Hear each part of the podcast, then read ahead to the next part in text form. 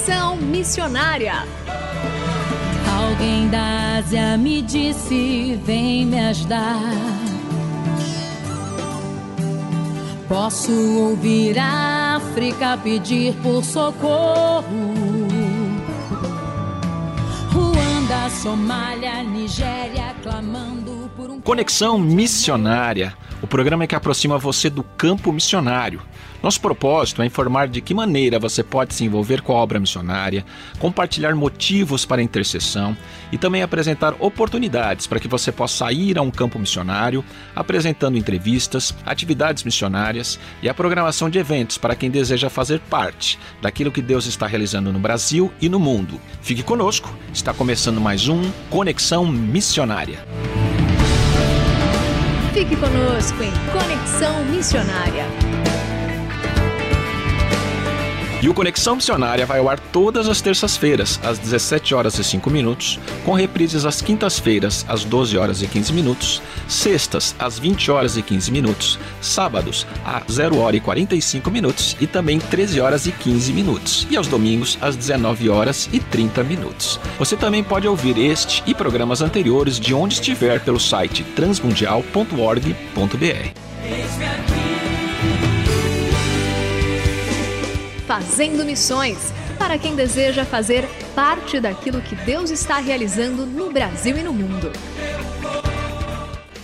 A CEPAL, servindo aos pastores e líderes, é uma missão internacional estabelecida no Brasil em 1963, que tem o objetivo de causar impacto em líderes e igrejas, encorajando-os e desafiando-os a desenvolver ministérios saudáveis. Para falar sobre a necessidade urgente de formação de uma liderança biblicamente saudável, Está conosco o pastor Lourenço Estélio Rega, missionário da CEPAL, doutor em ciências da religião, ex-diretor da Faculdade Teológica Batista em São Paulo, escritor, consultor editorial, entre muitas outras experiências acadêmicas e ministeriais. Lourenço, muito bem-vindo ao Conexão Missionária.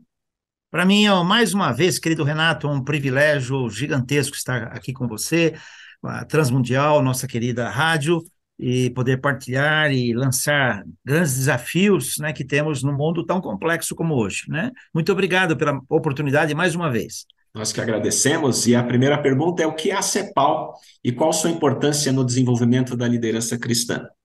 Ah, um, um, desafio muito grande que ao longo do tempo a CEPAL foi assumindo né, e aprendendo também foi a necessidade de ampliar sua visão no atendimento à formação de lideranças. Né? Nós estamos aí, eu e minha esposa, há pouquíssimo tempo na CEPAL, mas nós acompanhamos CEPAL desde a época do querido uh, Ari Veloso, né? E lá do passado, então temos acompanhado o desenvolvimento envolvimento dela em diversos setores, no começo bem mais na área de plantação de igrejas, serviço para, tanto que CEPAL era serviço para evangelização da América Latina, né? E hoje a CEPAL, com o tempo, nós vamos percebendo e conhecendo hoje a história da CEPAL, ela foi percebendo novas necessidades, e foi atendendo essas novas necessidades, tanto que o leque é, de atuação missionária da CEPAL é muito mais do que a plantação de igrejas, o que é muito importante, e eu creio que a CEPAL tem ampliado bastante, pelo que eu tenho visto nos relatórios internos nossos, é, esse processo de plantação de igrejas dentro e fora do Brasil. Ah, nós temos missionários interculturais, é, diversos na Europa, inclusive, e então nosso papel como missionários da CEPAL é cada um ter os seus dons e talentos e objetivos que Deus tem dado à sua vida a serviço, como diz o, o próprio trabalho, a, de pastores e líderes, de igrejas, né? E pensando aí como você, em todas essas questões, tanto as suas experiências pessoais, como agora na CEPAL, como você analisa hoje a questão da formação de uma liderança biblicamente saudável? É, a palavra saudável né, um, é um adjetivo muito importante para nós, a CEPAL. Ah, inclusive, isso está na descrição do trabalho que temos, a, a, vida saudável da igreja, a vida saudável de novas gerações. Essa é uma preocupação que tem crescendo, vem crescendo na CEPAL, e, e também a atuação, como sempre tem sido, a segurança bíblica que a CEPAL tem tido em sua história. Você pode perceber que ao longo de todas essas décadas, né, a CEPAL tem permanecido incólume a tantas dificuldades e variâncias que temos ah, nos movimentos evangélicos no Brasil. Né? Então, ah, o que se percebe hoje é uma necessidade que eh, temos de trabalhar com a formação de, de liderança. Eu, quando trabalhava em educação teológica, na direção, no comando, uma das coisas que eu sempre dizia, e hoje mais do que nunca, estando atuando uh, no ensino teológico, tanto na Fabapar em Curitiba, quanto na Sul-Americana em Londrina, uh, é liderança. Nós, por muito tempo, formamos obreiros, fazedores de coisas. Eu, eu, brinco dizendo assim, numa linguagem mais espirituosa, é, é, balconistas do ministério. Eles fazem o que aprenderam, né? São mais praticantes em si, né?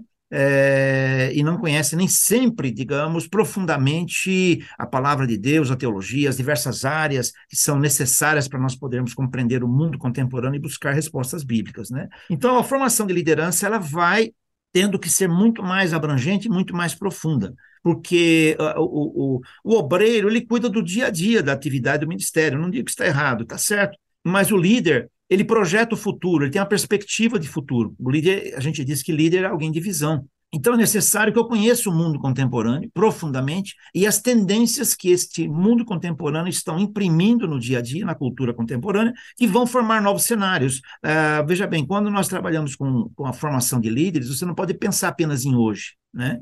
Você tem que pensar daqui 5, 10 anos, que mundo teremos, como poderemos é, é, planejar para que líderes estejam adaptados e uh, possam encontrar respostas bíblicas para esse novo mundo que a gente vai vivendo. Todo, todo ano é um mundo novo, né? E depois da, da pandemia, então, dizem que é um novo normal, alguns aceitam, outros não. Então, uh, nós temos que ter essa perspectiva. Formar líderes não é formar líderes para hoje, é para daqui 5, 10 anos ou mais, né? É claro que não dá para a gente prever tudo. Quem, pre, quem preveria que um dia dormiríamos e amanhã seguinte estaríamos com tudo mudado no mundo com a pandemia? Mas, em geral, as mudanças são preveníveis, né? É, então, é isso que eu digo para você. Líderes envolve isso. Biblicamente, que é a nossa fonte é, é, da verdade, tá? Verdade de gestão da vida, ele, ele é, digamos, ali a nossa base, o nosso grau zero, que dizemos na, na, na filosofia, o grau zero do conhecimento, a partir do qual construímos, né?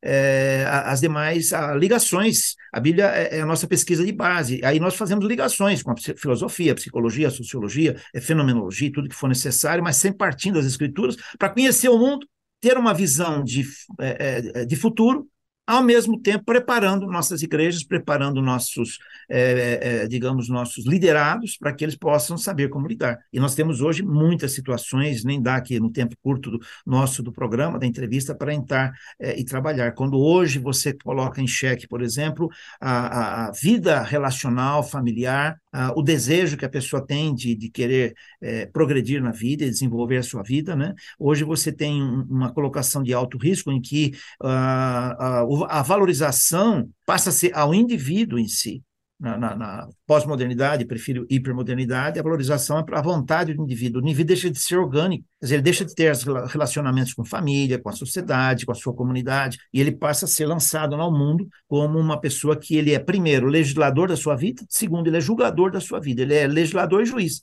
Como ele lida com isso? E as novas gerações? Nem te digo, né? Uma grande preocupação lá na CEPAL tem sido as novas gerações. Se nós não preparamos as novas gerações, nós teremos aí vazios, né, gaps de, de, de liderança e, e, jovens que não estarão preparados para lidar com secularização, lidar com imoralidade, lidar com uh, uh, seculari, com, já falei secularização, mas lidar com uh, ateísmo, né, lidar com egoísmo, lidar com socialismo e tantas outras teorias que colocam em risco a nossa vivência em si cristã. Né? Qual é a importância do cuidado e do autocuidado, pensando nos diversos problemas pessoais e de enfermidades emocionais que a gente tem visto tão afetando tantos pastores e líderes responsáveis por liderar, especialmente aqueles que estão lá no campo missionário? Qual a tua visão sobre isso tudo? Então, é interessante você notar né, que nós fomos formando uma, uma, uma cultura, né, uma, um mindset, ou uma mentalidade ao longo do tempo, é, é realmente assim é, secularizada ao mesmo tempo e, digamos, ao mesmo tempo religiosa, né? Então é, é que a gente estuda em ciência religião, sagrado e profano, né? Então é uma dicotomia, é teologia da segunda-feira, né? O que que, o que que o meu sermão, a minha palestra, enfim, o boletim da minha igreja, se é que tem, vai servir para o membro da igreja na segunda-feira, quando ele acorda, nas, nas cinco da manhã, seis, sete, e vai viver a vida dele. Tudo isso praticamente se fragilizou com a pandemia, com a quarentena. E aí nós estamos a, o quê? Que eu tenho de notícias que eu recebo de campo, né, de pastores, que a igreja dele não está voltando, não, não, deu a girada.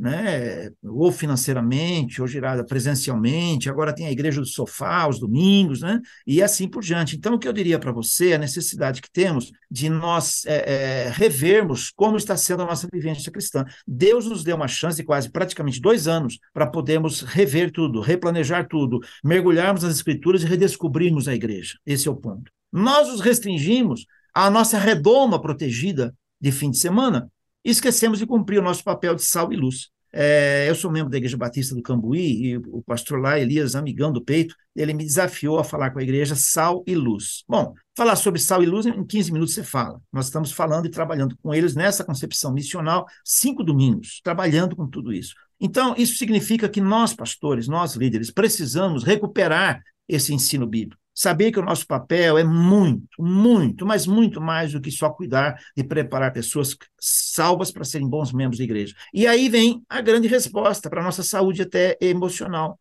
Nós nos ocupamos tanto com a obra de Deus que esquecemos do Deus da obra. Há um trabalho que a CEPAL tem construído e já tem é, no, no, em Curitiba, com a nossa querida Arlete Luiz, esposo, o, o, o, um trabalho de, de, cuidar de quem cuida, né? Um trabalho ministerial muito importante chamado lá Pit Stop. E aqui, né? Aqui em Atibaia, eu moro em Atibaia, ah, vai se iniciar um trabalho novo, um casal muito lindo, Herodiel e a Marineide, é, um trabalho semelhante, sabe? De recuperação, de apoio a pastores e líderes, é, é, um cuidando de quem cuida. Agora, para mim, tudo isso é importante. Nós estamos cuidando aqui do fim da história. O começo da história é recuperar os princípios bíblicos para trabalharmos de maneira adequada, onde nós envolveremos cada membro da igreja, é isso que sempre ensinei, isso que sempre eu fiz e trabalhei, para que nós possamos ter um trabalho em que cada um cumpra o seu papel, os seus dons e talentos, dentro dessa visão de Deus, de recuperação de toda a criação e o nosso papel missional. A isso nós vamos, então, tendo, digamos, um trabalho colaborativo muito maior, em que nós passamos, como líderes, a sermos facilitadores, mobilizadores das pessoas. Muito bem, estamos aqui nesse bate-papo muito saudável com o professor Lourenço Estélio Rega, que vai continuar falando sobre essa necessidade urgente da formação de uma liderança biblicamente saudável. Até a próxima semana, Estélio, e fique conosco, você ouvinte, e continue conosco aqui na, no, na programação da Rádio Transmundial. Até lá!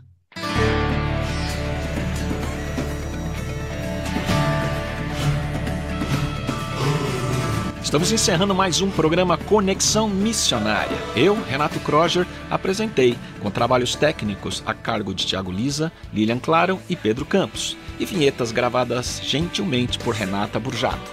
A você que esteve conosco até agora, o nosso muito obrigado.